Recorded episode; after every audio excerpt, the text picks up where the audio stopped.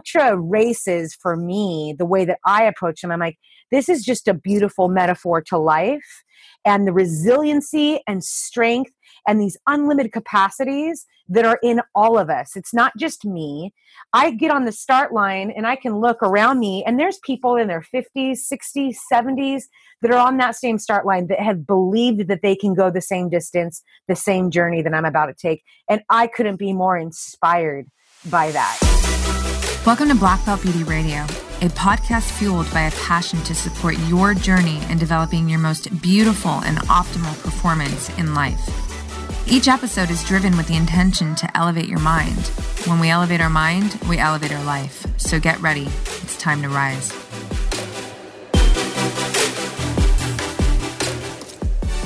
Hey everyone, what's up? Welcome back to another episode of Black Belt Beauty Radio. Today's guest is Sally McRae. Sally is a Nike mountain runner who competes in 50 to 100 mile races around the globe. She's one of the highest ranking and well known athletes in the sport of ultra running. She's a mommy of two, a motivational speaker, and an all around ultra inspiring human being. Sally started running as a young girl and she initially focused her athletic career goals around soccer, but then turned to running after college with marathons, baby steps. She started with marathons, you guys. She would eventually turn into ultra trail and mountain races where she shines today. So, throughout her childhood, you guys, Sally battled adversity in her home life, which includes losing her mother to cancer at just 17 years old. Operating from a growth mindset, she opted towards learning from her adversities, which helped to create the incredibly resilient woman and pro athlete that she is today. She officially turned pro at 32 years old when Nike signed her. It's a moment that taught her to never ever give up on her dreams. So, we talk about a lot of rad topics in this conversation, you guys, such as leaning into your challenges and allowing them to develop your resilience and your strength. We talk about how she navigates around her family relationships and the importance for her of staying connected with her family and her friends. We discuss when and why Sally started running, how she processed officially turning pro at the age of 32 years old, why Sally is drawn towards ultra mountain running, what she loves about running 100 mile runs in the mountains around the world. It's incredible. Her thoughts on self image and her physique as an athlete and a woman how her body responded to her training and her races in the early stages of her career. It's really interesting stuff. How she uses tracking, so think like calories and macros, and her biofeedback to keep tuned into her body's needs to be performing optimally. We talk about muscle health and its overall importance for health and performance we talk about what her main focus is with her body goals, not just for her racing, but for life. We talk about what running has taught Sally about herself. We talk about a lot of things, you guys. It's a really juicy conversation. I loved it so, so much. And you know, Sally was the first guest that I recorded with when COVID 19 started to elevate globally and hit us here in the US big time. It honestly felt like divine timing to have one of the most resilient, tough minded, warm hearted, and high spirited humans on this planet come on to the podcast and share her empowered mindset and super inspiring story with all of us. You know, I couldn't be more proud to have her on the show, and especially right now while we're all navigating around the adversities that are coming with COVID 19. So, lastly, I, I want to say that I think one of my most favorite parts, and there's so many about this episode, are the big belly laughs that we shared. So, that's also a warning for you guys. You might want to turn down the volume. Sally and I literally were like cracking up the whole time. And it was such a nice break from the current reality that has, you know, been taking place for all of us, it literally, all these laughs increased our serotonin levels. So, my hope is that they make you laugh just as big too. You know, I want you to keep laughing. I want you to keep strong. And I want you to enjoy the beautiful and inspiring energy in this talk that is Sally McRae. Enjoy, you guys. So, Sally, I am so grateful to have you here on the podcast. Um, it's actually, you know, you are the first podcast guest that I'm recording with in this pretty gnarly time that we're all facing right now with uh, the mm-hmm. coronavirus. So it it's definitely going to be a part of our conversation. Um, but I feel it's interesting. I was I was thinking about it last night, and I was like, man, she is like one of the most incredible guests that I can have on specifically right now because I mean, your diet of mileage running is like, oh, just 100 miles. Like, what? talk about resilience right there. Let's talk about mindset because right now, I mean, you know, like mindset is, it's, it's, it's so important. It's always important. And it's something that's always a part of the conversation with me and Black Belt Beauty. But it is, it's so important right now. So I mm-hmm. feel like I have just one of the most badass females out there that can really you know speak to a strong mindset and fortify and elevate people right now in this in this way. So thank you for being that really means a lot to me. What a, a, really sweet introduction roxanne. I'm stoked to be on your podcast so thanks for asking me. Yes well let's dive right in because there's so much to cover with you. So can you give our audience a little? Uh, it's always funny. Can you give us a little background? It's like you've lived this whole incredible life. How did you get here? I mean, let me ask you this actually. Before we even go there, I just want to ask you, how are you coping and working with coronavirus? Even like just from emotionally, you know, you're a mommy of two. I mean, mm-hmm. obviously training right now. I don't know how that's working with you. I know that you just had some races canceled let's start there right now Mm-hmm.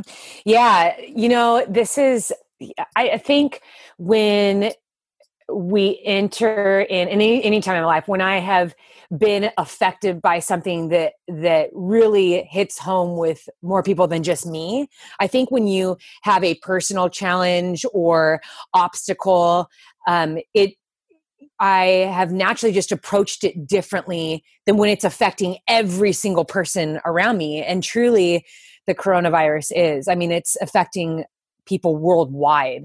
And so, what is also helpful in that is to maintain a worldwide view and uh, constantly be thinking of others. So, anytime that I've been frustrated or, oh, oh wow, this is altered, or this race is canceled, or I can't do this, I am able just to immediately snap out of it and be like no wait this is this is everybody this isn't just yeah. me and so i feel like as things have escalated pretty quickly here in the United States, I feel like every single day there's like a new ban on something or a new regulation, or it's like you can gather with less and less and lesser people. Um, I feel like, you know what, there so much of what is going on is completely out of our control. And I have, there have been many seasons in my life, many years in my life where I had to learn how to live when I had no control and was unaware, unknowing of, of how the next day was going to be or what the next year was going to be like. So in many ways, I'm like, oh, I've been here before. This is, I've, my whole life has been training for situations like this. So I probably, and I'm unusually calm in, in these type of situations. Like I'm very relaxed. I'm not fearful. I'm not anxious. I'm not running to the store buying pallets of toilet paper um, right right have you seen the meme? Have you seen the meme yet? That's like the panic room meme. One? I know. I'm gonna I'm gonna text it to you. It's like it's, it's, like panic room ready, and you've got like toilet paper on the ceilings on the walls. right? Like I don't get it. I'm I do not get it. I know, I know. And I, I I read some article, some psychologist was trying to break it down for people like you know it's the one thing that they can control. And i'm like but why toilet paper? Like i know why not like elderberry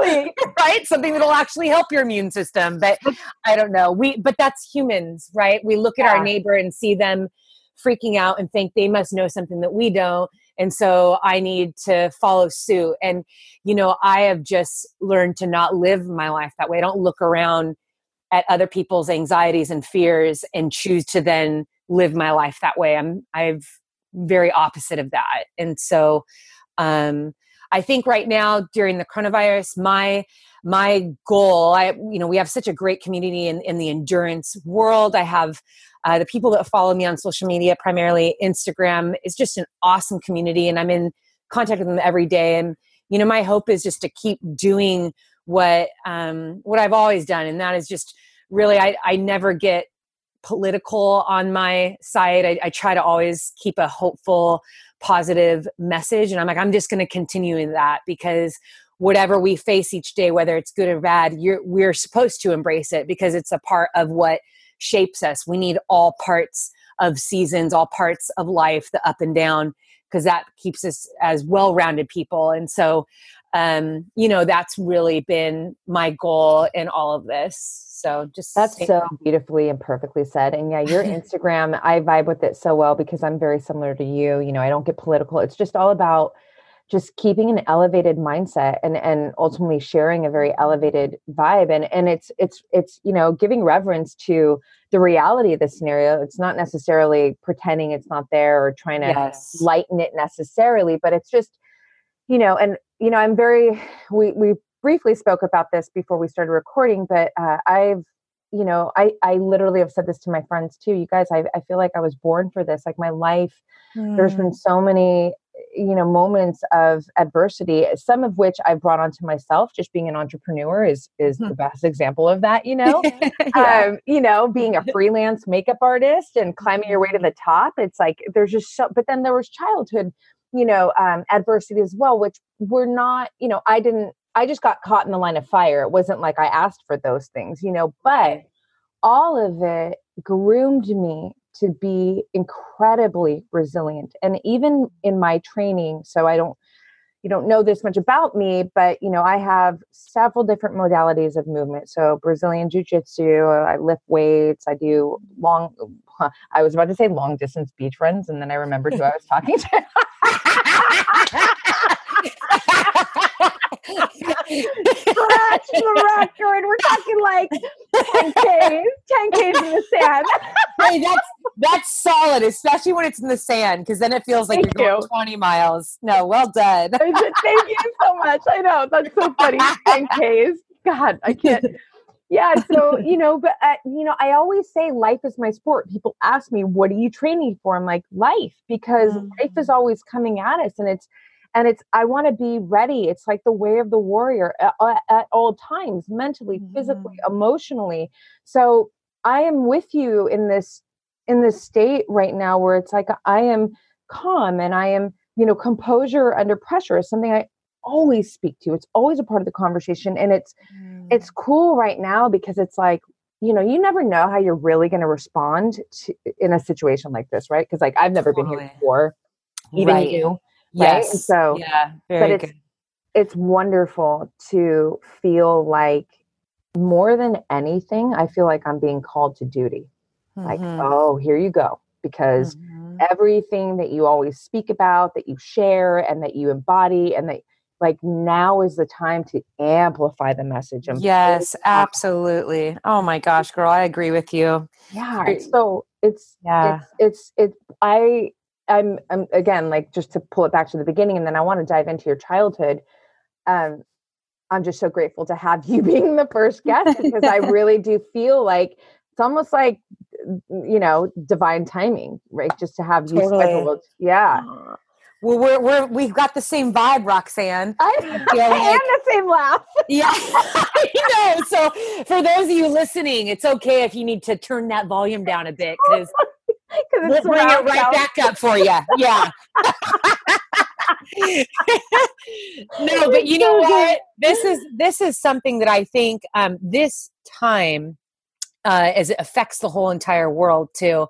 You know, you and and you said it so wonderfully. I think that I I really need to amplify my role, what I know to be doing. And I think it's so beautiful when you know your purpose, when you understand that the adversities in your life, they were not in vain they are for something you know brokenness and challenges and all those things that that you went through they they do feel like they break you at some points but they also break you in such a way that you have a greater capacity for compassion and understanding. You're able to reach more people. And one of my favorite quotes um, by Ruth Stoll is um, "A loaf of bread can feed a little, uh, can feed a lad, but when broken into pieces, can feed a multitude." And that's so true in life. When uh, when we hit tough situations and we hit those seasons in life where we just feel so broken and without strength and having a hard time seeing the light at the end of the tunnel that brokenness is is for a reason and you're able to identify with more people than you think when you come out the other end of it. You can sit with someone who has been in those seasons of frustration and hopelessness and feeling like, you know, everything is out of control or feeling that loss. And, um, you know, I, I think that when I get to connect with someone as yourself who has been there too, it just makes it all the more powerful. And I just feel like my my heart's being warmed up right now because I love connecting with people that understand what it's like to be in the storm, but also understand that it's not in vain and it's not for nothing. There's, uh, you know, it's it's devastating when you talk to people that have no hope, that, yeah. that, cannot understand that this is not for nothing. It is for something, and there is a bright side. So um, yeah. again, I'm just so excited to chat with you, Roxy. Me too. you too, girl. Well, I appreciate that, and I think. um it would be so cool, you know, just so fun to research you. So you at a very young age, I mean, I you faced a lot of adversity, right? Mm-hmm. I mean, you were you started working, I believe, around the age of seven. No, not seven. If I yeah. is it seven? Yeah, it, I was yeah. thinking of the cute video, right? Where I felt like we had like matching haircuts, like after that race, and so bad. I'm not, kidding. We that did. should be the cover of the podcast, like a side by side of you and me, like Dude. Sally and Roxy, long lost siblings. I'm making it. I will make it. I swear. like our, our, arms, like everything. We have like a similar, like mesomorph body type. You know? yes, totally. Your cheeks were all red, and it was. Oh, and I, oh, I do want to say this, like, you know, I up until 12 so i ran cross country and i ran uh, track later but i was i was dope girl like i was winning. And then it just awesome. all stopped when like certain things i moved and lived with my mom and i started surfing and that really changed my whole life but um it, like flojo is my idol. I was like yes i love flojo. Yeah. right? And i just remember like the feeling of when i saw you in that video um just to reference it, the the movie was Western. What's the name of it? I'll have it in the Western Time. Yeah, yeah the Western Billy Time. Yang. Yeah, it was so good. I'll make sure that there's a link for people to watch it in the, in the show notes. But watching watching you run that race, it's funny. Like you were running other races in that video as well. Obviously, yeah. beautiful video, but there was something about that childhood one that I think it just hit me personally because I just felt like I saw me and you in that moment where I'm like, mm. look at her lead and go. And I remember when I was racing, the, the I'm on a rant right now, but I'll, it's going to end right now. Do you remember? Did you ever see the movie Seabiscuit? Yes. okay. okay. Okay. I don't know if you remember this. Sorry to whoever hasn't seen it yet. I'm about to ruin the end for you. you remember? so old. so old. Like anyone's looking to watch that this weekend. They're like movies, movies, Seabiscuit for sure. I mean, I ran it such a good I don't even remember how old it was, but it was. You remember the part where he where he's like he pulls the the jockey who's gonna ride Seabiscuit at the end, and he's like like whispers to him, you get him up really close next to the horse because it's not his whatever he says, like it's not his legs, it's his heart that won't let him lose.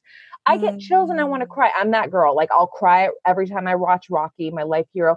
And so like that was when I saw you running that race, I just felt like I saw your heart and it, it, it mm. really hit mine because that's that's where I come from in everything that I do.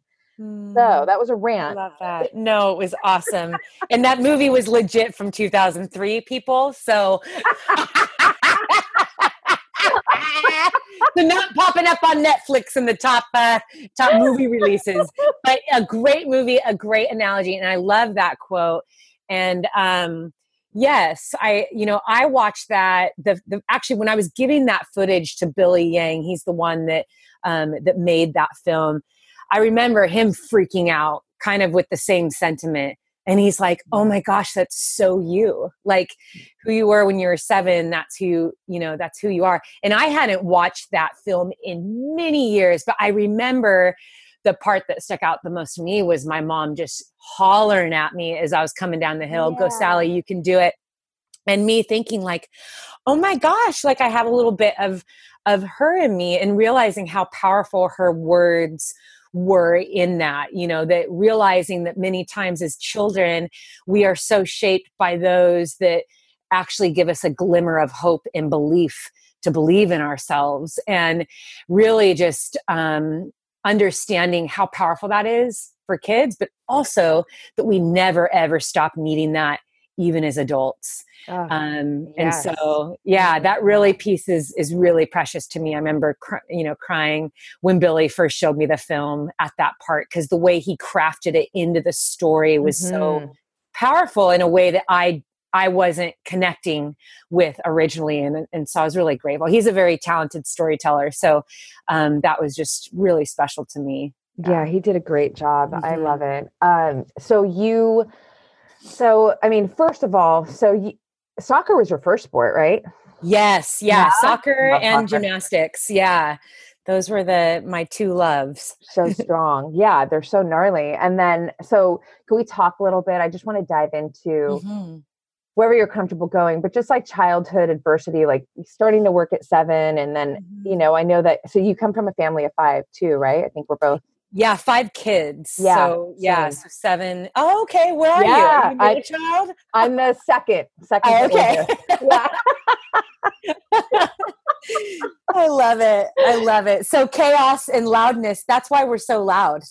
I feel like people that are from big families, they are. You're re- like that's how you survive. Like who's the loudest? Yeah, I have three brothers, and my sister's older, and we were, you know, and I think we're similar in age, but um, you know, we're 80s. I'm an 80s baby. I was born in 78, and so, you know, we, I come from the era of you played outside, we had clubhouses, we were running, yeah. like we were doing all the things, mm-hmm. and you know, I'm super grateful because I'm so close with my siblings, and oh, um, so yeah, it's really rad. They're just your best friends. And mm-hmm. yeah, they, you know, it, it definitely I think enhances enhances character, you know, when you when you get to have especially if you're close to your siblings, the way that me and mine are, you know, we were just mm. just I don't know, we did everything together, you know, mm-hmm. which was so rad. But on to you. So are you close with your siblings? You know, I I was in years past closer, and I mean that more like in a proximity way because, um, you know, I have two that live in India, mm-hmm. one in mm-hmm. Hawaii, and then one that actually lives here in Huntington Beach, where I am. And now that we are all adults, it just has made it so much more difficult to connect. I'm the only one that has kids. I'm the only one that's married. Oh. Um, so that has completely changed a lot of how we all connect yeah. with each other. Um, and I'd say too, like when I, before my mom passed away, my mom passed away when I was 17, but before that, we were all a lot closer and kind of like just touching back on on the coronavirus like you don't mm-hmm. know how you're going to respond to situations like this i remember you know we all responded differently and in many ways it it, it changed our life it changed our, our relationships and how we we connected with one another because it was such a, a devastating time. So you know right now i only get to see them. We all gather together maybe like once or twice a year and that has definitely been a really hard thing for me over the years because as a kid you imagine same thing like we you mm-hmm. play outside every day together and yeah. your whole life you don't your parents say it but you don't really understand it but they always tell you like no you have your siblings forever they actually will be like your best friends whether you want them to be or not yeah like they are your like they're your bloodline forever and so in my mind i always imagine i have three sisters and one brother but that we would be married together and our kids would be together and you know they be, cousins would be best friends and you i you know you you build up these visions and these dreams in your head as to how it's going to be and then when it's not it's just such a it's a painful thing to confront when it's completely opposite you know it's com- sure. my my relationship with them is is so opposite so i'm more at a stage where it's like any time i get to have with them is really precious and i yeah. i value it and i but for but it's also been years and years and years and years and years of me longing wishing that it was more and it was um, more frequent. So i always tell my kids and my friends around me too is like you are if you have a family that is knit together don't ever lose sight of that and be so grateful that you have each other because family really is everything. And for for people that are listening that actually don't have family or even family within proximity you know your your family also tends to fall into those dear precious friends and you know that that you have those in your community and whether it's college friends. So i actually have a really solid solid group of college girlfriends. There's like 10 of us that are pretty much like my sisters and you know they know my kids really well and we get together a ton. So you know it's just the the way that life has has turned but uh, it's also made me just so much more grateful for the precious relationships I do have.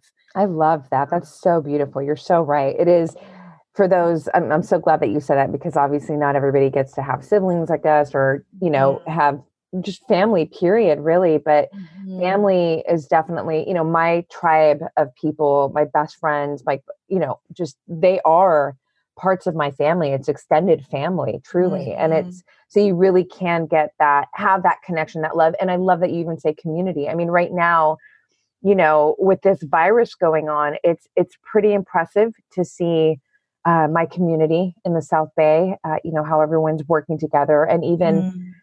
you know just like text chain with my family it's like if somebody's going to the market they let us know so that way we're not all going to the market yeah. you know what i mean and it, it is you know so i think just yeah whether it is your blood or your community your friends like family it is it's such an important piece. It's an it's an important pillar to to a wealthy life. And like you said you just you know you live in so much gratitude for the connections the relationships the relationships that you have uh, which i think is so healthy. It's it's a currency that is very very important to to realize and realize it every single day. Mm-hmm. Absolutely. Absolutely. It's amazing. So, okay, let's go into a little bit of where, you know, like I know that gymnastics and soccer is where you started, but when mm-hmm. did running come in? Because eh, from, I don't know if this is still true, but is it true that you've never even raced a five or a 10K? Like you just went straight into hardcore gnarly? like, yeah. It is no, it is true. So crazy. I've, I've, I've done a 5K um, walk for breast cancer back when my daughter was a baby, um, and then any 10K. Like I think I've done one. I think one 10K, but I did it as part of a long run that I had for that day. So it was like I ran it and then ran like another 15 miles. It wasn't like oh I'm I'm training for this 10K and I hope that I get this time. Um, I think I did, yeah, maybe one. Pretty much anything that I did on the road before going into ultras, I want to say I did four marathons or maybe three, three or four marathons, but it was once a year and I always did them as just kind of like the goal to, to keep my training in and, and to get me outside. Um, I never was in that state of mind of, okay, I'm, I'm going to be an elite road runner it was in many ways you know running without a soccer ball was so foreign to me mm-hmm. for so long but running as a supplement uh, to my fitness and and the necessary part of my training. Mm-hmm. Uh, that was just a part of my life. And having been a high level soccer player for so long, when I was done playing in college, running was just like, I need to be doing something. I need to have goals. You know, my life had changed so much. It was really difficult to have had all this high level training and you know training twice a day to, and then to go to nothing so in on, in some ways it wasn't like I was just suddenly like this recreational runner that ran three days a week and 3 mm-hmm. miles every day. It was, I was this high level athlete that had had this dream of becoming a professional athlete. And none of those goals, those dreams came to fruition because of many things that had happened in my life that were heartbreaking and devastating.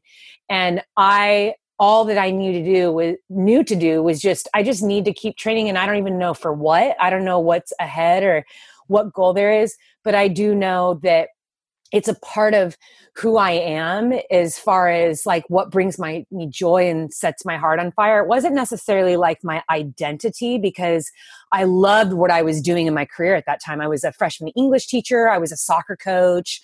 Um, I had a lot of joy in my life, but there was this part of me that was like, I feel like I'm like, this is what I'm made to do though. Like, I am an athlete, I'm strong, I'm fast, I love training. Like, what am I supposed to do with all this? And so it was more of a discipline to keep doing what I loved when even in that time I didn't have the answers as to why I was doing it. So when I finally got signed, I was 32 when I finally became a professional athlete, I was th- or 32 or 33. That's amazing. It, it, was it was like a dream come true. It was so shocking, but it was so revealing, and it was such a powerful lesson for me to learn that you never, ever, ever give up on your dreams. You never, ever stop moving moving forward, and the things that you know that you were made to do. That's amazing, girl. Wow. Okay. Whoa. I'm like, there's so much right there that you just gave me. Um, and yes to that. I, so, okay. When you, I, I'm so curious what happened from, so you were obviously aiming to be a pro soccer player. That was, yeah. it sounded like that was your goal. Um, mm-hmm. Um, and then, you know, obviously running is a part of conditioning. I feel like for any sport. Oh, absolutely. right. Mm-hmm. And so like what what drove you to just start doing marathons? Because even marathons, that that's gnarly. like, like for me, I, yeah. like, I still think so. Yeah. Road okay. marathons are painful. they really are. You know, mm-hmm. running is hard. Mm-hmm. You know what I love um, about running is it's just straight up grit work. It's mm-hmm. you, even though there's so much joy and you get the runner's high and all that, and it's very meditative. You know, when I'm running the beach, I, I do feel like the black stallion, like the scene on the beach, you know, like I love throwback. like, like no movie from this decade. no, not even, not even. Like, it's so true. I mean, maybe I'm like, for the Goonies reference, like anytime. oh, it'll come just naturally, though. Best movies ever, though, right? God, I yes, I feel I know. so lucky. Music and movies. They don't make them like the labyrinth anymore. Oh I mean, my god. It's David Bowie. Right? No. So good. And his tights were so inappropriate. Oh for children. Baby. Do you? like it was bad. I'm like, wait, kids were allowed to watch this? He is like in white tights, like yoga tights, like the whole idea of yoga pants. He is the one that he's he's like paved the way. Oh my god, me and my brothers and my sister, we literally have we. You know what we? Oh my god, I can't believe this. you knew the discussion was going to go in this direction, right? Again, sorry to the listeners, might turn the volume down. you guys, this is like one of the most like inside funny things with my family. But, do you remember the scene where David Bowie is singing "You Stole My Baby"? Oh yeah, yes. Well, his Unforgettable. Like, for many reasons. right. So whenever me and my siblings in, in any kind of public setting, like if we saw some man. Oh no. Here it comes, people.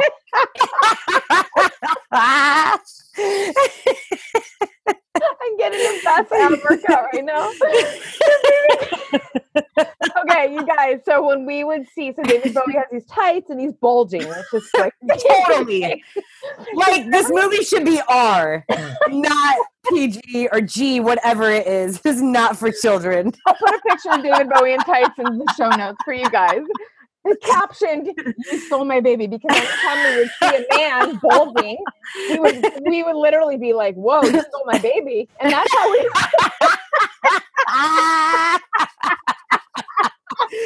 so good. Oh my gosh. I mean, legit, still to this day, we would throw it down like that. You see a bulge, you're like, dang, you stole my baby. oh my gosh. So be careful. So good. Be careful, Sally. I'm gonna just text you randomly when I see something. Oh, I love it. Oh my gosh. You know, there's got to be some gifts. I'm gonna look it up on my Oh, phone in just a little bit. Isn't There's got to the be some? David Bowie. It is so. You know, it's the best. It's like when you think of like those little inside things that you think that maybe you or your family or your friends picked up on, but then you go online, you're like, oh my god, I wasn't the only one. I wasn't just us.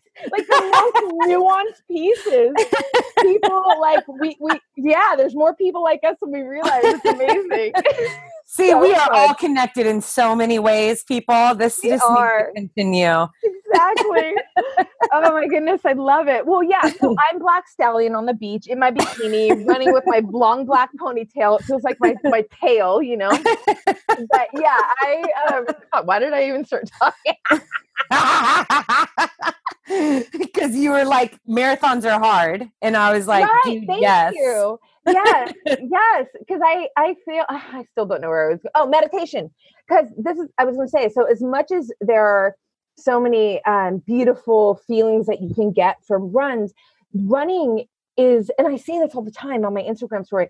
It's hard. It's hard Mhm. because there's no. It's not like these HIIT classes and you're like you got the things that you can use and you jump and you get the swing the kettlebell and i love all that i, I mean i do so much of it but running especially and we're gonna this is like all going to you now like Mhm. when we think about marathons gnarly but when we think Mhm. about trail ultra trail i mean you're like in the mountains and you're going 50 100 i mean i just can't even imagine what what's going on in your mind what's going on in your body and obviously we are very resilient humans. Mhm. it's incredible the way that we can adapt our bodies adapt but um i just yeah i guess a, a couple to pull that apart a little bit for you is like number one you know how did why was it marathons? Like what drove you there? And then how did you go from marathons into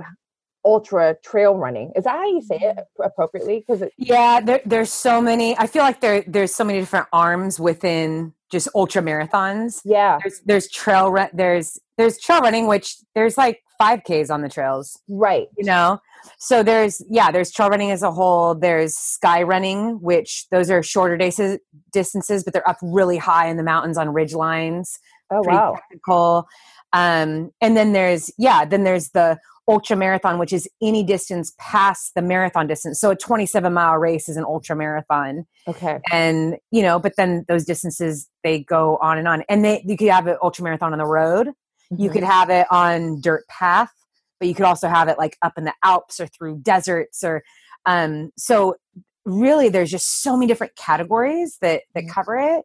Um, so I, I typically just say I'm a mountain runner, which probably is one of the least popular ones, but it, it really defines more of what I specialize in, I guess, so to speak. I specialize in big mountain races, like 100 mile races in, in the mountains, not so much. There's 100 mile races on the road.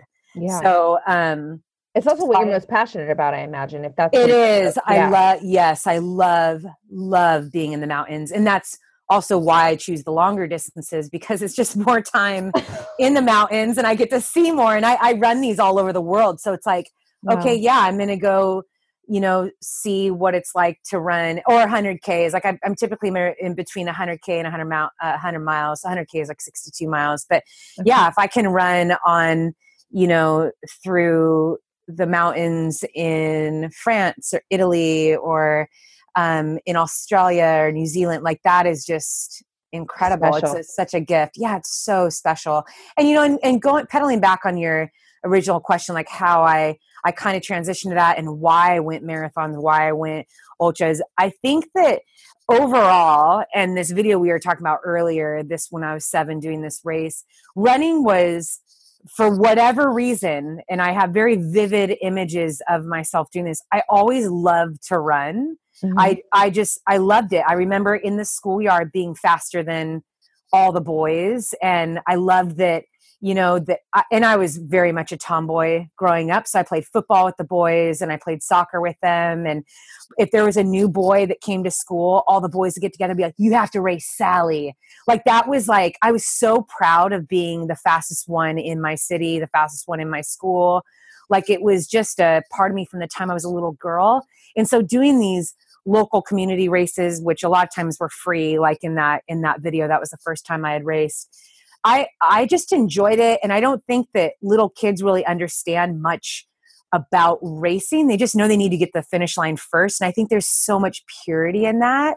There's so much. Um, just there's a rawness when kids when kids race you know when we get become adults like we're just a lot more heady and we think about the pacing and fueling and and all of this so i think that because i did it starting at a young age and i never had a running coach um, I developed this love for it. And I would walk down to this park that was about, I don't know, like a quarter mile from, from our house. And I would run laps around it just for fun. Like Definitely. it was just kind of like That's my so thing. funny.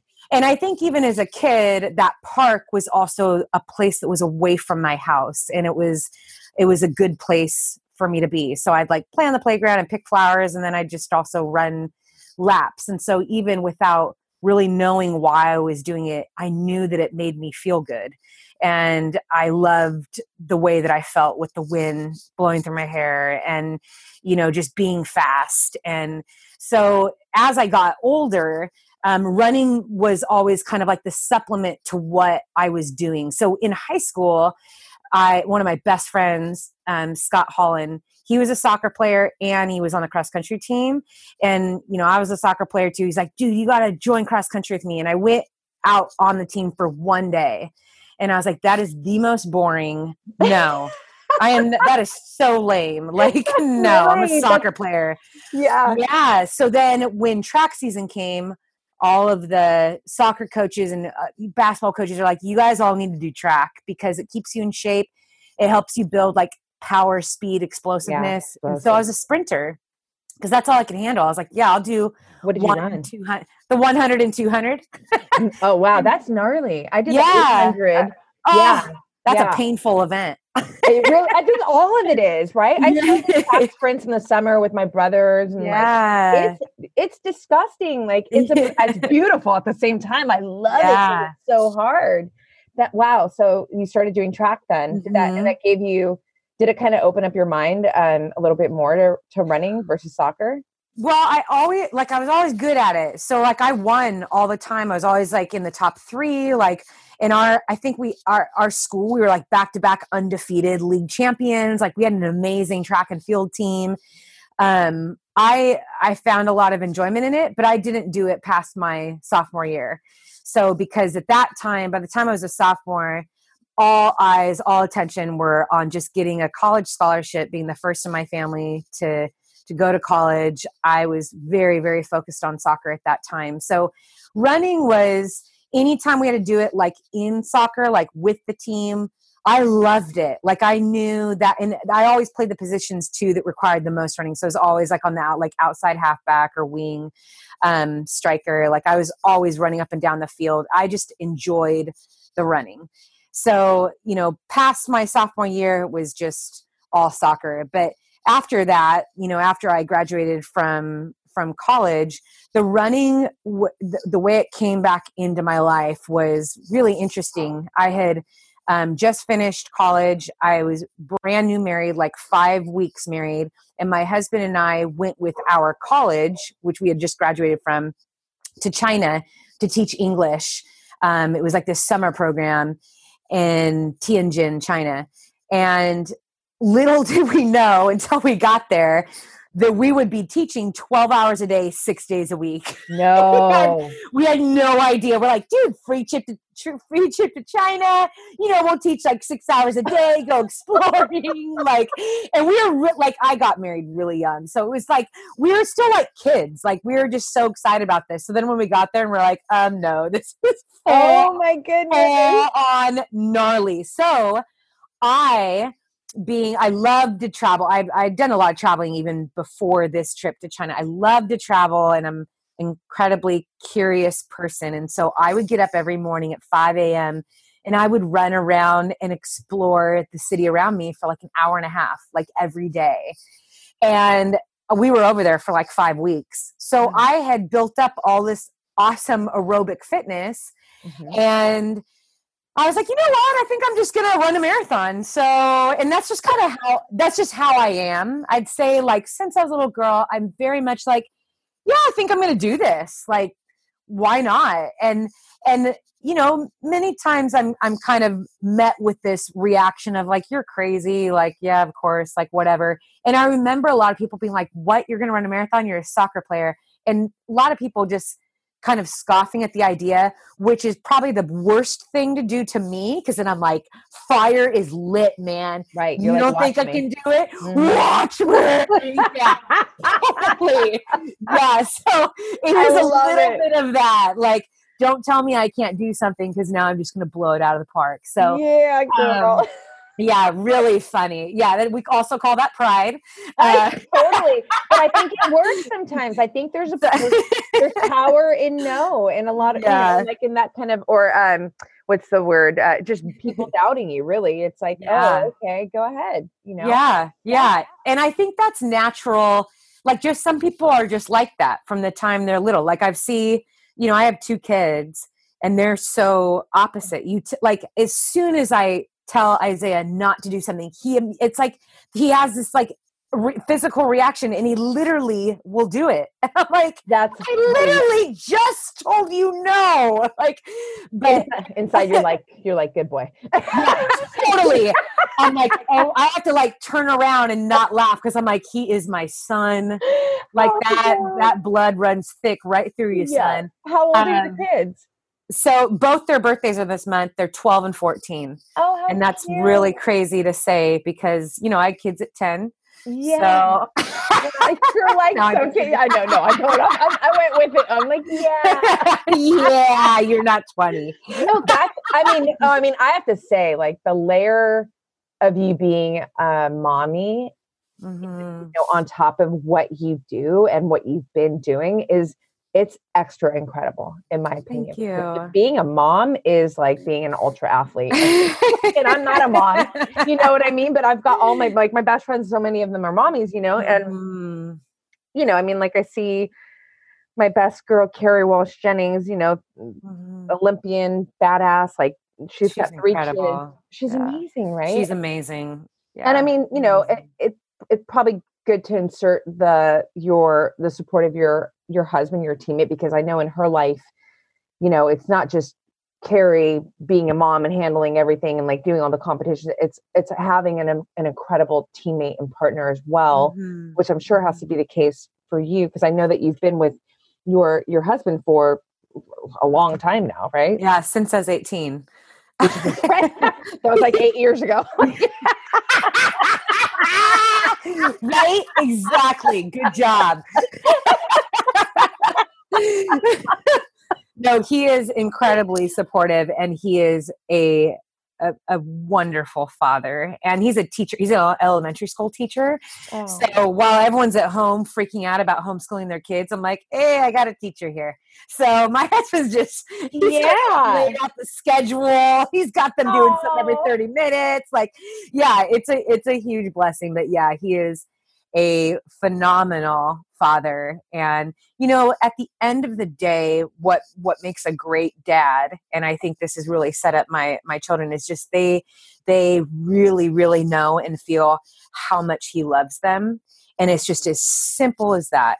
I Yeah. really feel like that you know when you have a dad that that will sit down and spend time with them and he just gives of himself so much it bleeds out into their lives and who they are and just their their mental health and their confidence and Absolutely. you know the joy on their face i mean it is it really is a gift to be able to have a good dad and you know and i'm all about like mamas being a strong mama and stuff but i'll tell you what when a girl has a daddy that loves her it changes her whole life like Yeah. yeah, we we need that girl mommy mommy daughter relationship is very special but the bond between a child and their father is i i can't emulate that. And so i just see that as just a very powerful powerful gift that they get to have because i don't have that. I don't have a relationship with my dad and you know my growing up was was very um, scary and tumultuous and and sad uh, and you know my whole life i'll always have to deal with a piece of that because of it yeah. and so i remember you know the first few days we were home with mackenzie we bringing her home i remember so many times and i know some of it was just baby baby emotions but like just looking at him hold her the way he'd hold her and look at her and he'd sing to her and just i would just cry because i was like I don't think I ever experienced that. And through every stage of her life, you know, when she was three, he took her out on her first date. And it's like, I never yeah. had that. I don't, I don't even understand that.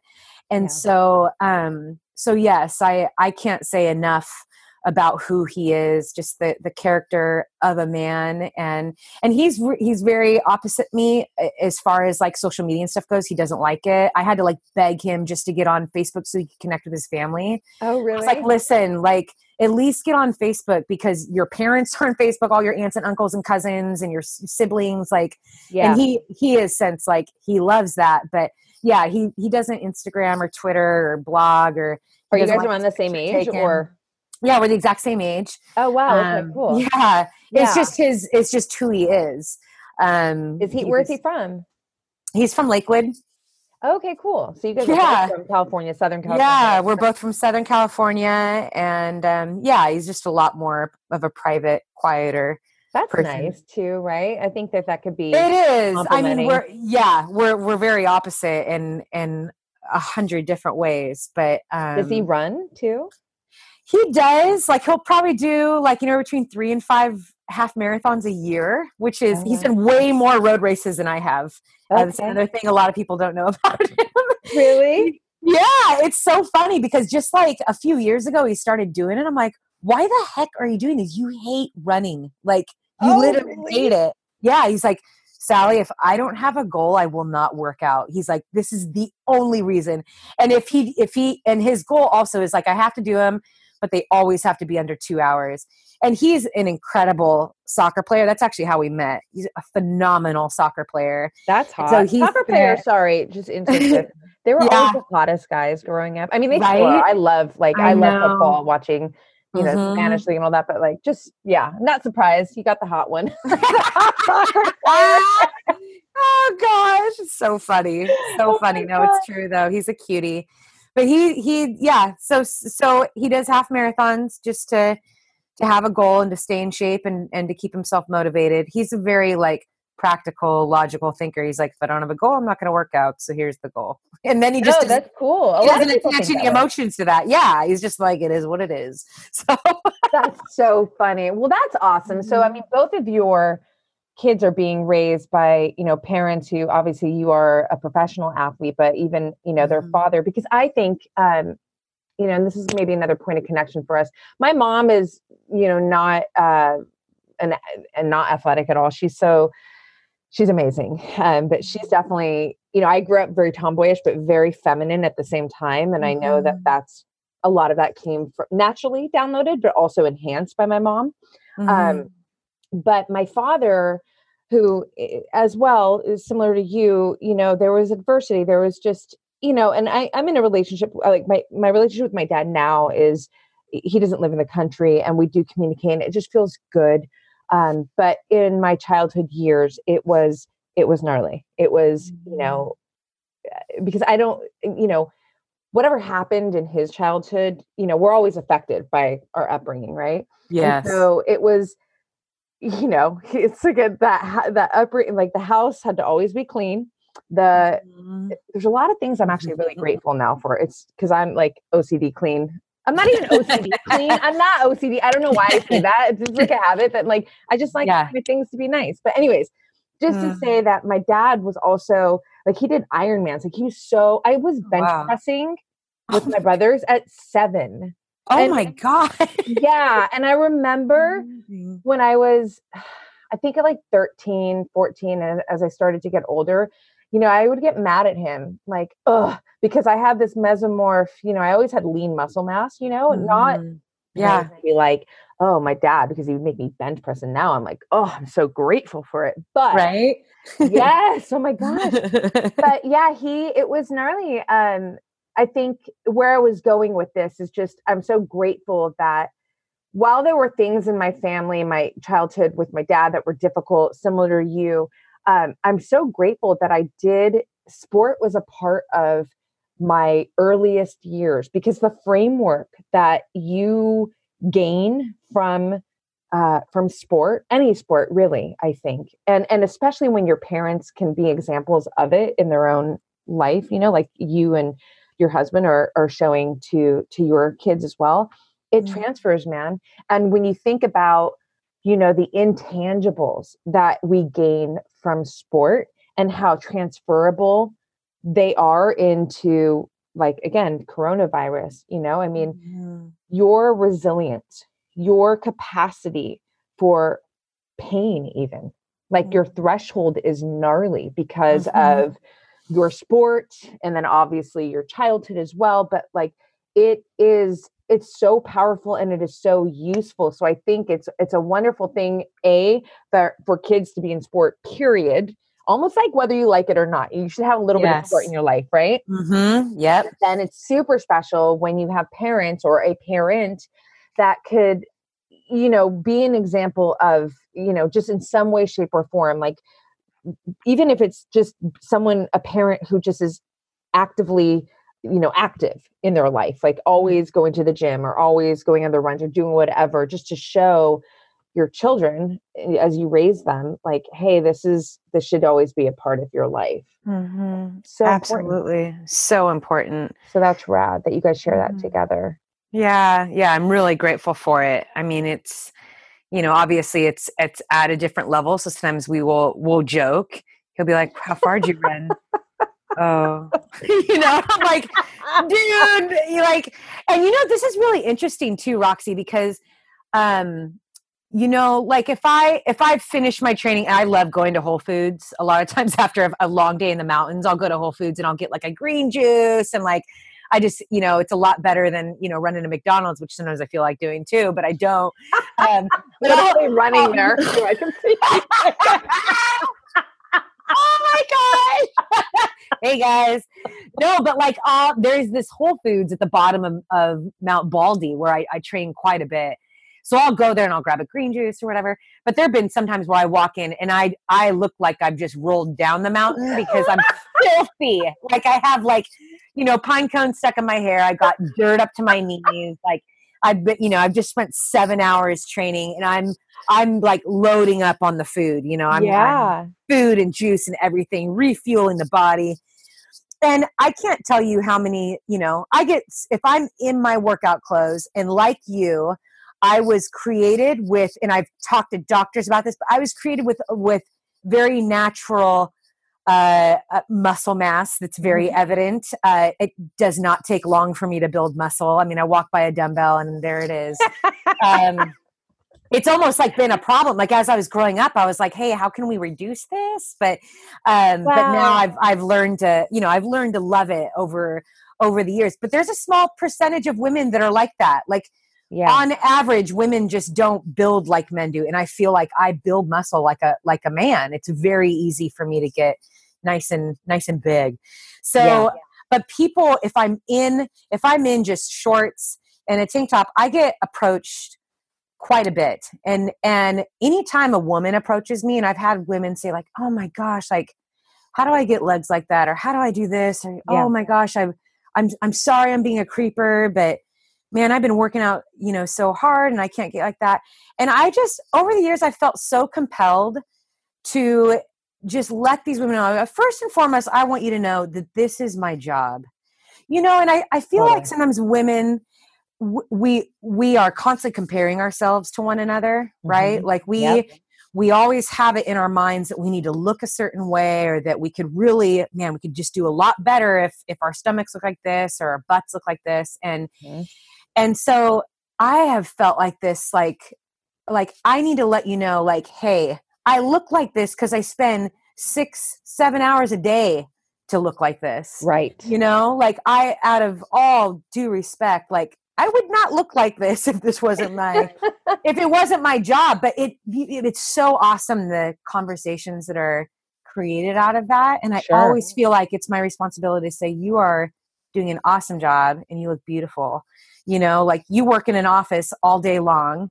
You're going home to your three kids who have homework. You got to put dinner on the table, Yeah. and you're doing the best you can to take care of yourself I love and that. and so you're you're not supposed to look like me like we our lives are completely different and and this is what a professional athlete looks like this is what we get paid to do our body is our job and it's not easy and it's so you know it's just kind of it's being honest all the time like you know i used to resent when actors or actresses would say i only work out 30 minutes a day three times a Oh week and i look I like this and i'm like I know. screw you liar you also got a personal chef Right. Lie.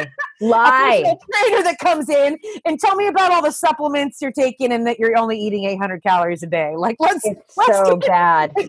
right. Yeah, Like, no, it really be honest. be honest. That is the biggest service that you could because it's it is listen, I've had women say to me, I want to look like you. And I'm like, no, no. Mm-hmm. You want to look like you, the best Yes. you. And then and Yes, it's yes. rad when you turn it around, they're like, You're right. It's like, yeah, dude, I my physique is because this is what I do as a constant, it is my lifestyle. But above even that is it's my physique, it's my body composition, it's my Absolutely. it's how I'm made and I'm designed and my choices. And I and I remember, you know, I I had um th- I've had three knee surgeries when I was uh Mm. 16 or 17. Yeah, I blew up my ACL and then I blew up my meniscus twice from. Taekwondo. And it was gnarly because I was all of a sudden for like two, almost three years, I was in and out of surgeries and I was in, in like always in PT, laid out in the bed.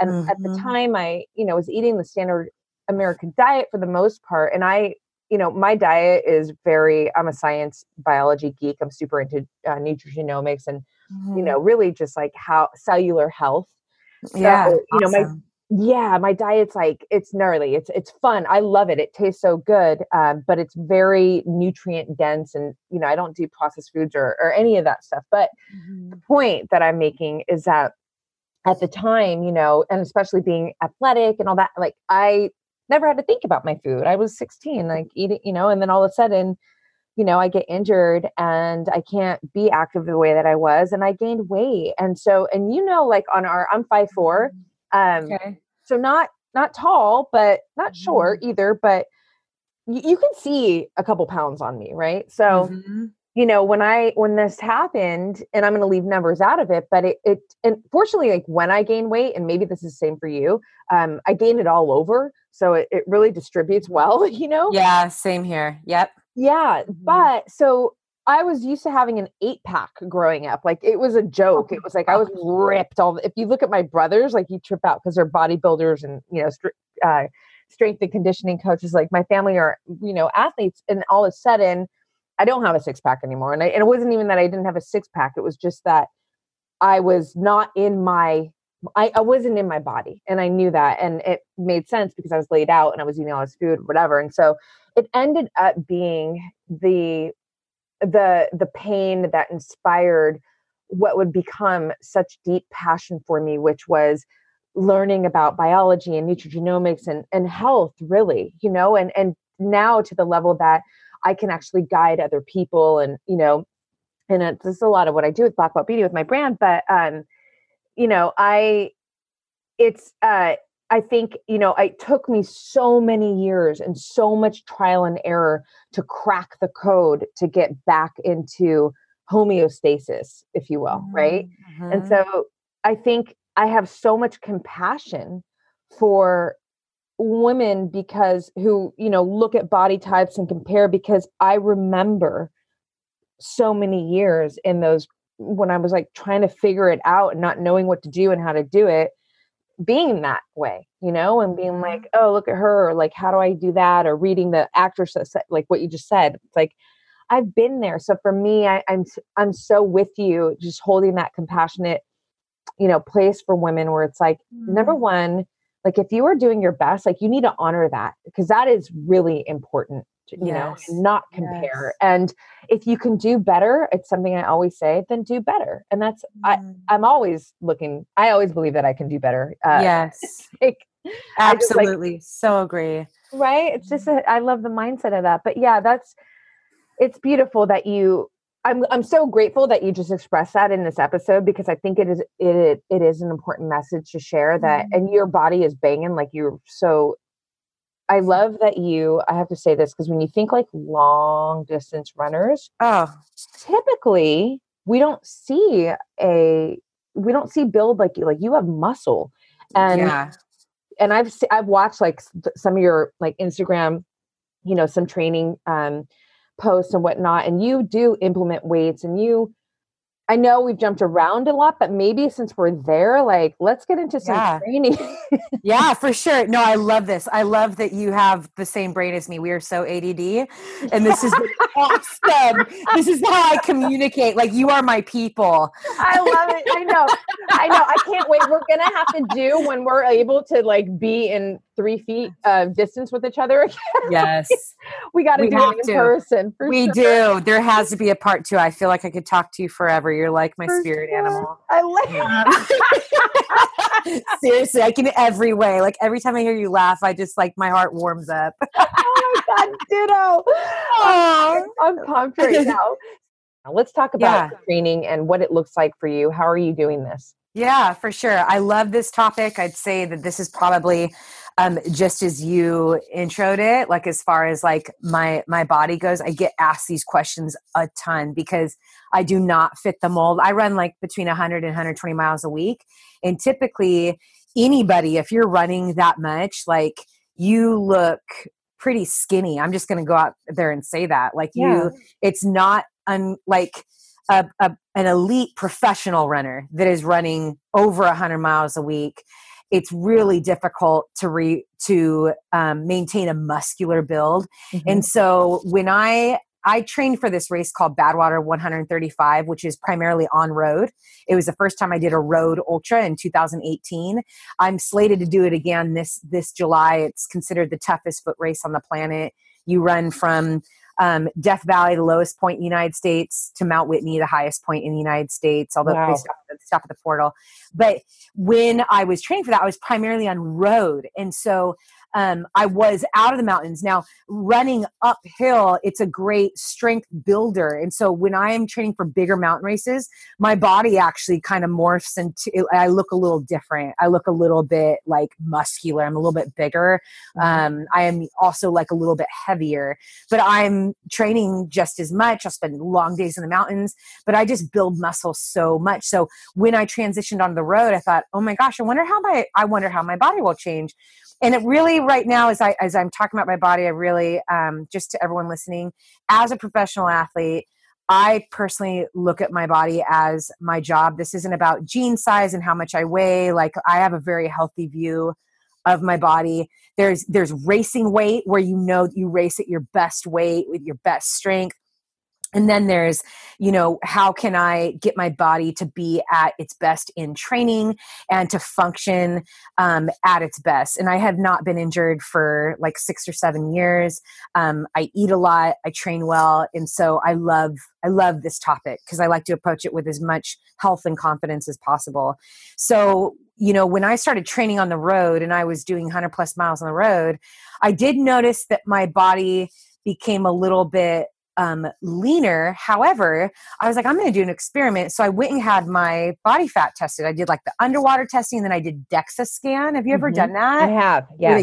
That's like the they get down to like your visceral fat, like the yes. brown fat. It's like really accurate. I was building muscle. Um, my bones were super strong. I was becoming leaner, but I was building muscle. And oh my gosh, I could not like it was weird to me because I thought uh, there, I if I'm leaning out and I wasn't in the gym as much. I was doing like a lot more body weighted type exercises. So okay. I was, um, you know, I'd, I'd go to the gym for like an hour in the morning. It was a lot of body weight core, dynamic stretching, dynamic exercises, a little bit of dumbbell work. I was never doing big machines or Olympic lifting. I wasn't tossing sledgehammers or anything like that. Yeah. It was just really focusing on making sure my body wasn't injured or tight or immobile. And then I would go and run, you know, between 15 and 25 miles a day. So, you know, during that time, I thought, you know, I'm really gonna, I'm probably gonna lose all this weight. And I, I did, I maybe lost like a couple pounds. Mm-hmm. the muscle just became more and more apparent. So it was like my body changed, but just in a, it didn't change weight wise, maybe maybe by a couple pounds, but I became more muscular as That's the months incredible. went on. It was insane. And I remember my really good friend Michelle Cazares, who owns a practice up in Brea. She's a sports um, sports medicine doctor, PT. She's amazing, and she's like Sally. She's like I, you know, I've even had a discussion with some with some friends with people with your type of body type. She's like, what you need to understand is this is like the way you were made. Like you are you have all this muscle and it's there. And and i had talked to her too. I go is there a way that i can make it like a little bit smaller on my quads maybe? Like that would be nice. She's like this is like you got to embrace all of this. And it was just such a sweet good conversation from a friend but also from a professional that knew what she was talking about. Mm-hmm. and i was like you know what? How awesome is it for me to represent a completely different body type than what is normal you know or maybe more common not normal which is more common among endurance athletes. Because i'll tell you you know i will get on that start lane and by by form i am like one of the biggest girls on that start line. Really? you know i look from my right to my left and girls are literally 30 and 40 pound pounds lighter than me. Because i wow. my my racing weight is about 135 and so i'm standing there with girls that you know maybe 100 pounds maybe 110 if i got down to 110 pounds i would end up in the hospital. Like That's, i would I, I weigh 135 and if i i can't even imagine if i Oh, kind of one. Yeah, same. It's, no way. It, I would look terrible. And so um, I don't think I'd be able to perform and do what it is that that I do on a daily basis. So one of the things that um, I do this thing on Instagram. It's called Ask Me Anything, and I'd say about you know there's a, a, in the top three questions there's always a question about my body people mm-hmm. are perplexed they're like i don't understand how you run that much and you're that muscular what are you eating you know what are you doing like what do your workouts look like come on there's got to be some secret and it's like but isn't it awesome just to be able to say i don't have the answers exactly why i'm like this but I do know this is the way I was made. And from the time I was a little girl, I've always been muscular. And if I am not eating enough, I don't feel strong. Mm-hmm. And if I lose too much weight, then I do get injured and I do not run as fast as I as I think that maybe I would because I lost those few extra pounds. Like this is where I function at my strongest. And yes, it's heavier than than those other girls, but I'm also beating those other girls. like yeah, this is not no. this is not about and and unfortunately in our world we're thinking well thin wins. That is actually a very sad phrase, but like oh. and it's not thin does not always win. Strong wins. And sometimes you're strong for some girls is 110 pounds. That is the yeah. strong most powerful weight they can be at. But for other women it's 140 that's the most strong and powerful weight. So i've kind of done away with calorie counting. I've done away with weighing myself all the time. You know if i'm not feeling like i have good energy or i'm not feeling great i'll take like three to four days where I will count the calories, I'll weigh myself and be like, all right, what's going on here?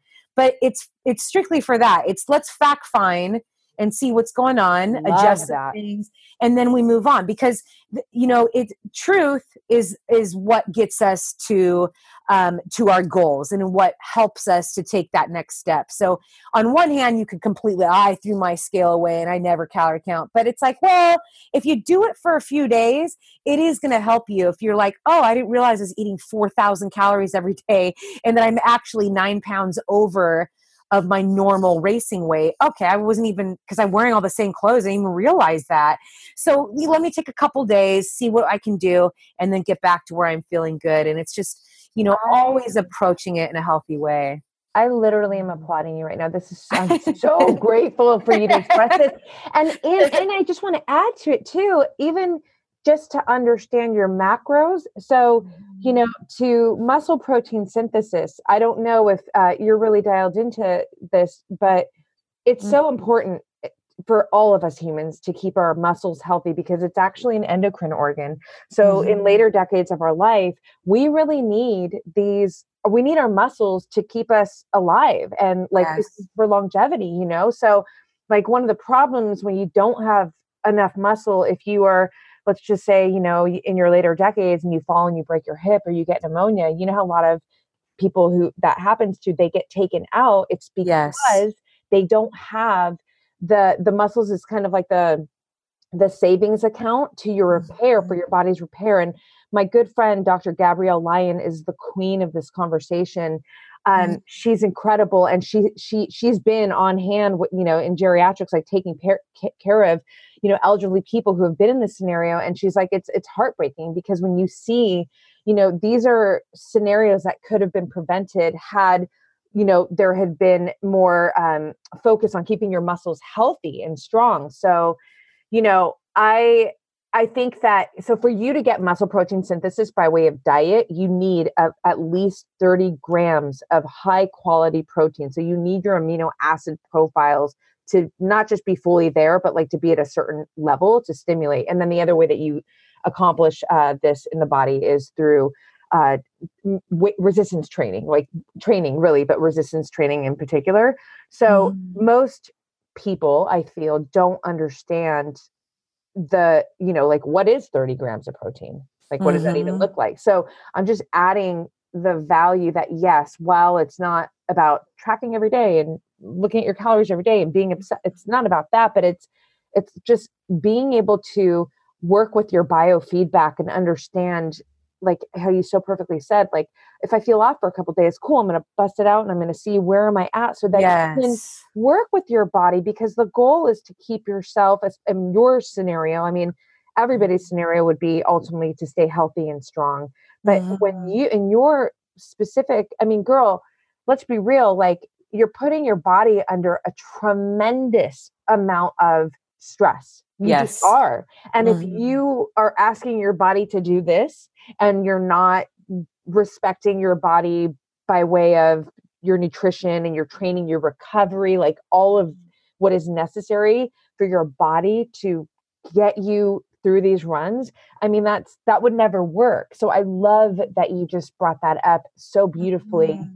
and that it's an active part of your training your lifestyle it's really important it's an important message Thank you, Roxy. I, I can't speak. I mean, I think you and I could probably speak about this all day. I love I your enthusiasm and passion in that because, you know, the I I know that for the past couple years there it's been plastered over all over social media in in some ways to the point where I'm like, ugh, it's it's yucky how sometimes we talk about the body issue and the weight or or even in some ways it's it's just um it's uh, there's sometimes the wrong people talking about it like people yeah. that are still really struggling and then they kind of use their post to kind of shame anyone for saying anything like yeah. this is this way i look and it's like no girl you just need a hug like you, you, you actually just need a big old hug because you know at the end of the day you know i know there's charts out there and there's things like that but there, we we know and feel our bodies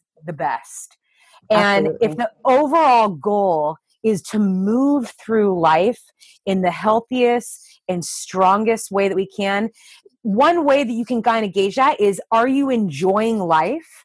Are you able to get up the stairs? Can you um, you know, go on a walk with a friend and not be completely winded or in pain or aching or, you know, just feeling terrible. Sometimes those are the better gauges as opposed to what's on the scale, how do your clothes fit, or even on the complete flip side of this, thinking that, you know, well, if I'm morbidly obese, well, I just love my curves. And it's like, you know what? That's actually dangerous. That's a yes. dangerous mindset. And that that is not about loving yourself. Loving yourself is taking care of yourself. And we we are truly taking care of ourselves. We're giving it the things that it needs we're giving it fresh air and we're moving through life. That means we're getting out and we're moving we're feeling our bodies and we're we're hearing our breath and we're using our lungs. And when you are able to get out and move through life that's when you can really touch and connect with people around you. That is that is where the real living comes from. And so i think that when i have an opportunity to talk to people about fitness and nutrition and training. You know i try to as much as possible not so much focus on well every morning i get up and i get on the scale and i eat you know x amount of calories on this day. Everything kind of always funnels back into food is my fuel and i need it and i actually eat a lot for what i do because i need it for what i do and at the same time, it's also when I look in the mirror, I realize no one else gets to have the body that I get to have except me. And it is a machine that I get to try and make better every single day. And sometimes it's not perfect. And sometimes I fail. And sometimes I put things in it. Maybe I, I shouldn't. And sometimes I don't feel good but every day I get the opportunity to make it better. And it's freaking amazing the things that our bodies are able to do, but also realizing that we haven't even tapped into the things that our bodies can do.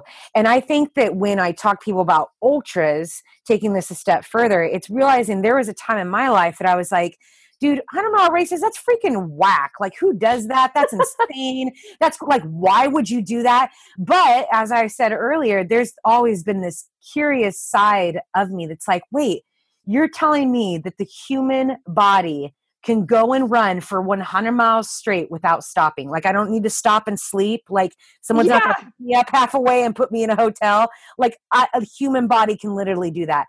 That is probably one of the biggest draws that I had and I'm always fascinated with what our human bodies are capable of. And when I started traveling uh, when I was 17, and I've been exposed to so many different countries and ways of life, and you see how different people live. You see five year old girls walking eight miles to a water well to bring back, you know, water to their family at a very young age. It's like, nobody here in California is doing that. But nope. that little five year old girl does a 16 mile round trip to go get water. Like, what are like our mindsets are so shaped on what is immediately around us and what we've known and what we understand. And so the ultra races for me, the way that I approach them, I'm like, this is just a beautiful metaphor to life and the resiliency and strength and these unlimited capacities that are in all of us. It's not just me. I get on the start line and I can look around me, and there's people in their 50s, 60s, 70s that are on that same start line that have believed that they can go the same distance, the same journey that I'm about to take. And I couldn't be more inspired by that. And I think it's in- incredible. So, you know, when it comes to body talk, when it comes to, you know, the way that we look and muscle mass and calories and all that, it's like if we just change our perspective to be like, what is it that I could do with this one body that I was given? Oh my gosh, the calorie, all of that stuff, that becomes like way, that becomes secondary because it's so exciting when you're in the middle of the adventure. You don't even, I'm, I'm, not thinking about calories when I'm powering up a mountain. I'm thinking, like, this is freaking amazing. I can do this. Yeah. Oh my God, I have chills. It's so good. That is so beautiful. That was really powerful. I legit have chills. Um, wow. Okay. Well, I know you're right there with me, Roxy. I really right am, though. No, it's just, it's, it's, it's, you know, perspective for me, I, I, I really do believe our perspectives shape our lives you know and your mm-hmm. ability to to look at things the way that you do i think is such a support system for you to be able to do what you do you know and it's it's beautiful that you you make sure that you are not only speaking about you know the logistics and the technical aspects of of you know how you train and what your train lifestyle looks like as this ultra badass runner but also like i think the the foundational piece is like the underlying message the perspectives all the things that you just you know have been sharing in this amazing conversation.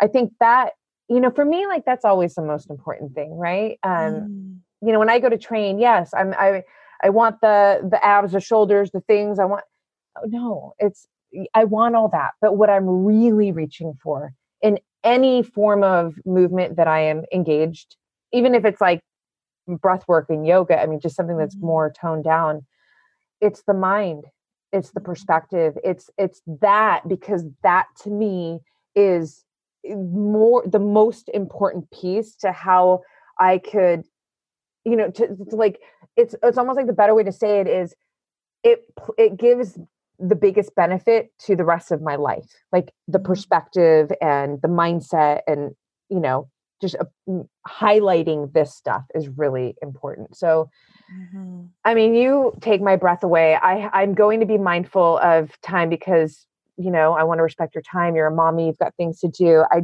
do want to ask you some questions. What do you think running has taught you up to this point in your life about yourself? Mm.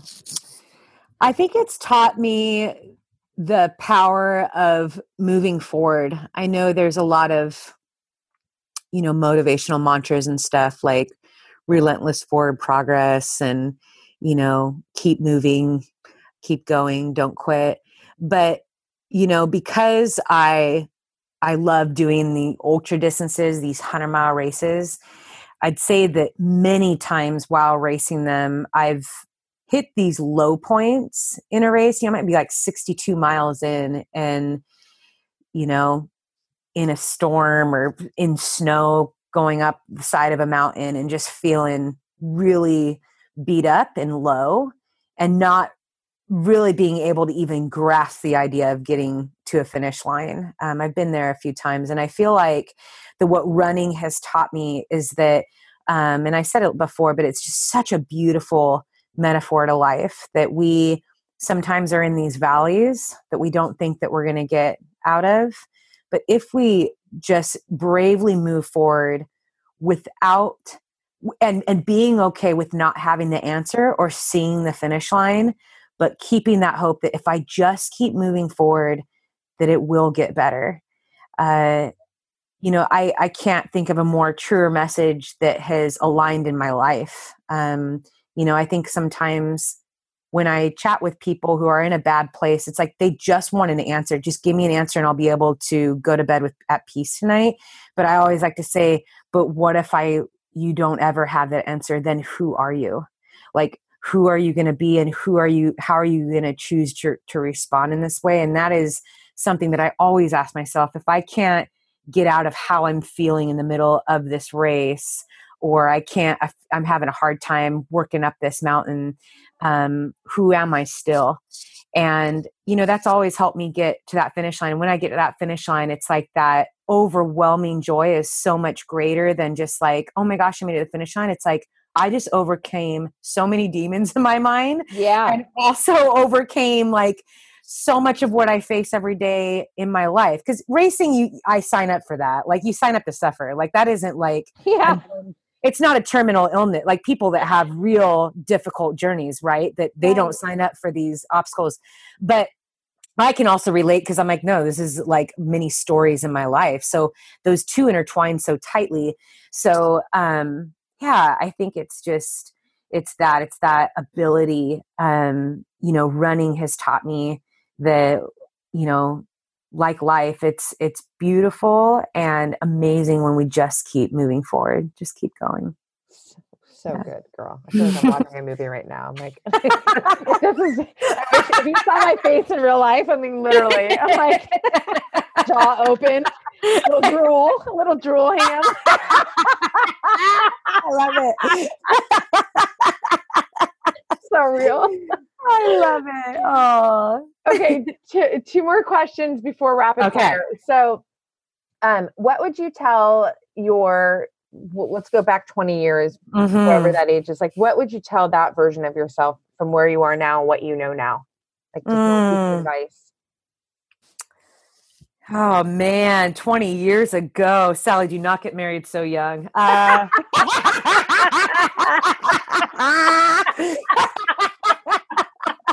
girl, Girl. oh my gosh.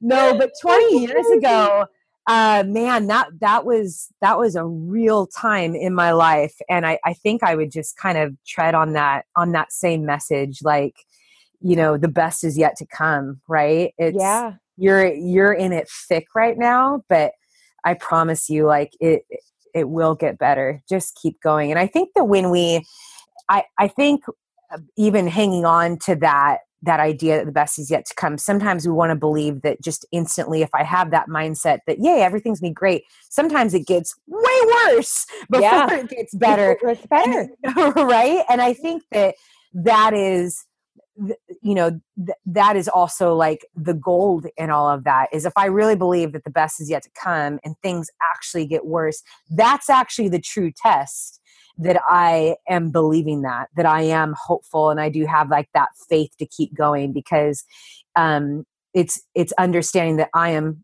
strong and i am resilient and you can throw any damn thing my way and i'm i'm going to keep moving forward in this because no one uh, you know, no one misses out on life when they keep moving forward. And there's nothing worse than being paralyzed by fear and and challenges. Um, I think that's where many people actually live is, you know, being fearful and, and paralyzed by that fear.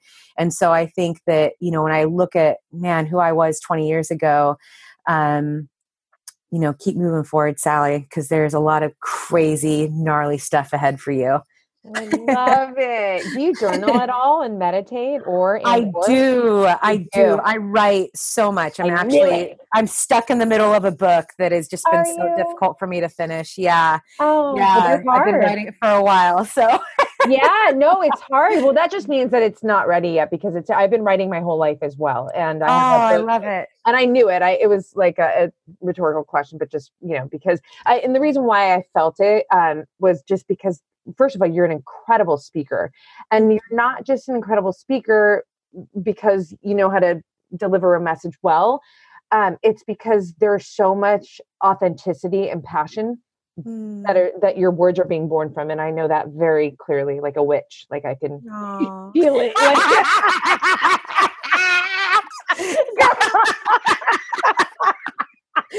oh my gosh, Roxy, I love it.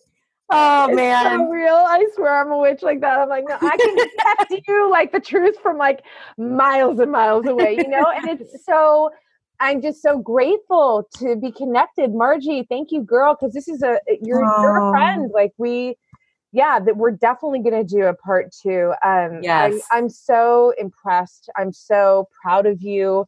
I'm excited for you. I mean, obviously, right now with this virus and you know things being changed up with your uh, the races that you know mm-hmm. canceled like yeah but i mean you know it's also a beautiful opportunity uh, I, I I have a great feeling that with you you're finding other ways to be creative even with your mm-hmm. training and just your life period and connecting with you know your community and so beautiful things are being born from this even if certain mm-hmm. things are being mm-hmm. canceled you know absolutely um, yeah, you're girl, you're rad. Okay. So thanks, Roxy. are you. Thank you. okay, rapid fire question or not question, sorry, rapid fire words. Okay. Okay. Okay. Love. Like what wait, what do you want me to do? Literally, that's what she said. No. What is that? what what what am I doing with these words? I'm not even going to cut that out. Love, like, what do I do with that? That might be that might be the best one. you know what's so funny? Like the visual right now. I'm like, I feel like Sally just like walked up to the start line, like she's like ready to go. Wait, what? I just throw it at you like you're on your marks and said, what do I do? where, where are we going?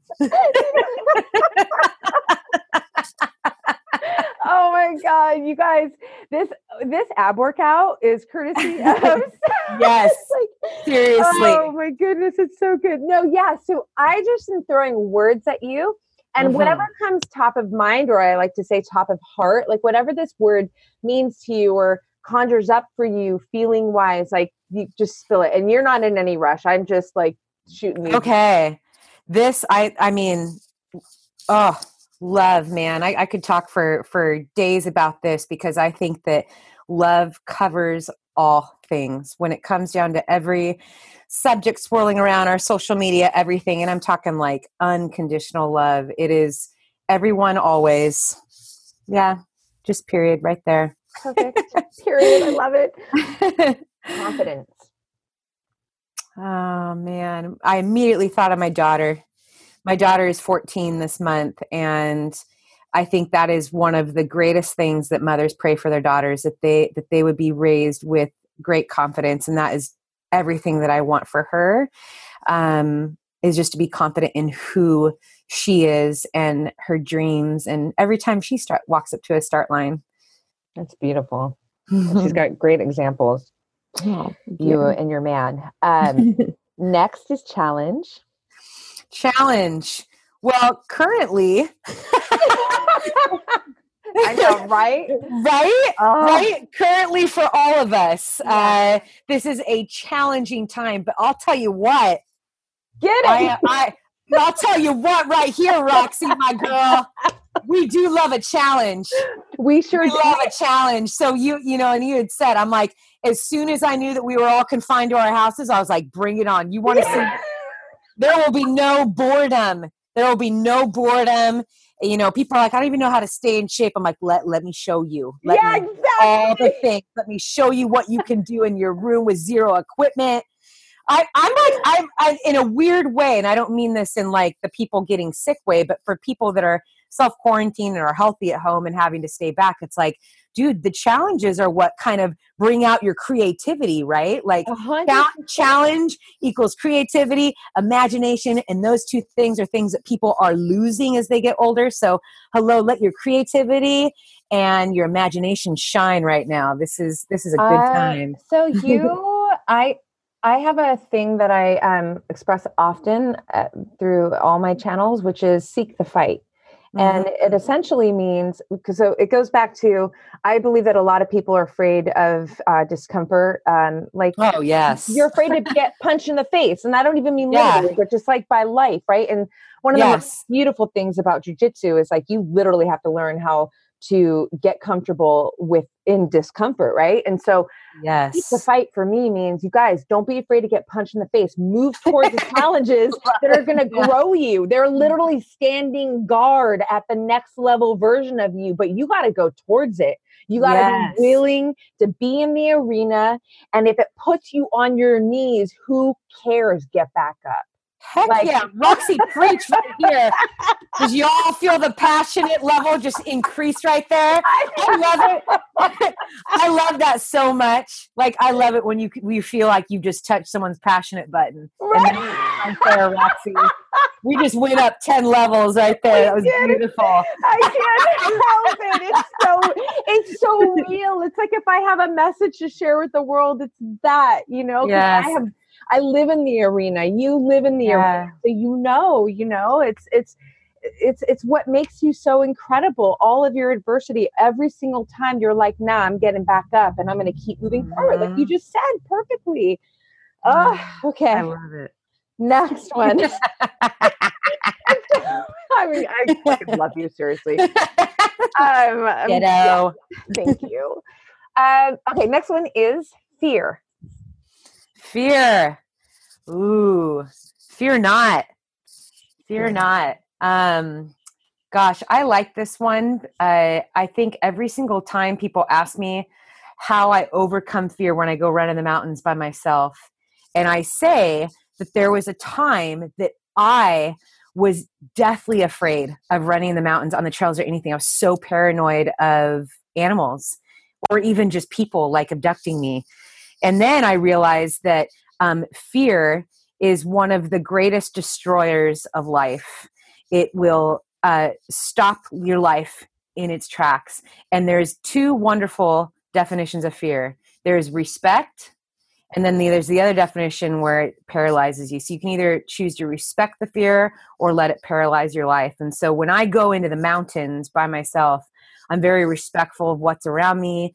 I'm also incredibly knowledgeable of what is on that trail. You know, I've studied animals and how to survive outdoors, all that stuff.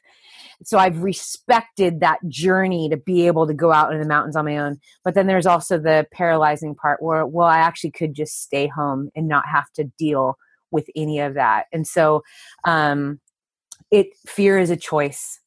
And uh, it's another topic that I think I could talk about for a while. But it's very real. I, I have a great compassion because some people live in fear and don't know how to um, separate from it and and many times it's because they've never had someone show them or believe in them in that way it's growing up with parents that are fearful or um, you know a partner that is, is is fearful about everything and so you know helping people navigate fear in a in a healthy way i think is um, a great topic of of discussion it's beautiful Where, and i think it's so relevant mm-hmm. right now it's like mm-hmm. the last mm-hmm. thing that you want people to do is fear and then panic and also just be paralyzed because you know even if you think like hey you guys right now it's so important to keep moving like even in your living room like keep strong mm-hmm. just in that sense right or because i think a lot of people everyone's like thrown off their routine right because everyone's yes. like oh my god what's about to happen right and so mm-hmm. it's hard to focus it's hard to you know just stay in your you know as, as much as you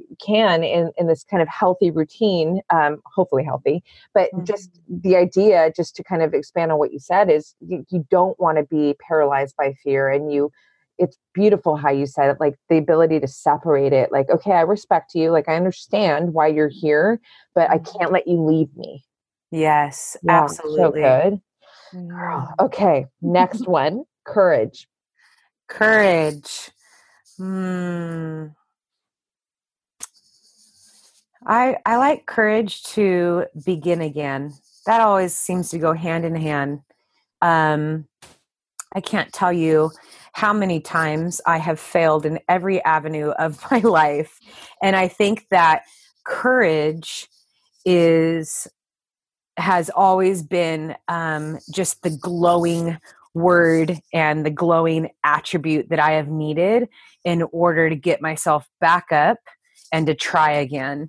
And I think that you know, I think everyone listening can identify this. It has, you know, not I'm not even just talking about sports, I'm just talking about life because you know, when when we fail, many times that's the very reason why we don't try anything is because the fear of failure is so great and the fear of being criticized and judged within that failure is so overwhelming that we won't even try. So when we actually have that courage to try and we do and then we fail the amount of courage it takes to try again is it feels like is just monumental. It's monstrous. And being able to get back up after a failure takes massive courage but once you do it just one time getting back up after one failure i think it changes your whole life your whole perspective on every on everything because you then realize wait, maybe failing was actually what I needed to show me just how strong I am, and that this time around it's actually going to be better. So I love courage uh, going hand in hand with failure and trying again. So good. okay, you're good. You're about okay. oh my gosh, this is so good. Oh, okay. Um, final word. Okay. Yeah. okay. Dun, dun, dun. Resilience. Resilience. Hmm. Resilience. It what is can you? and bam, we are done. Exactly. Roxy, ending on that. Yes. Is us, is everyone listening, because you are resilient for getting through this podcast.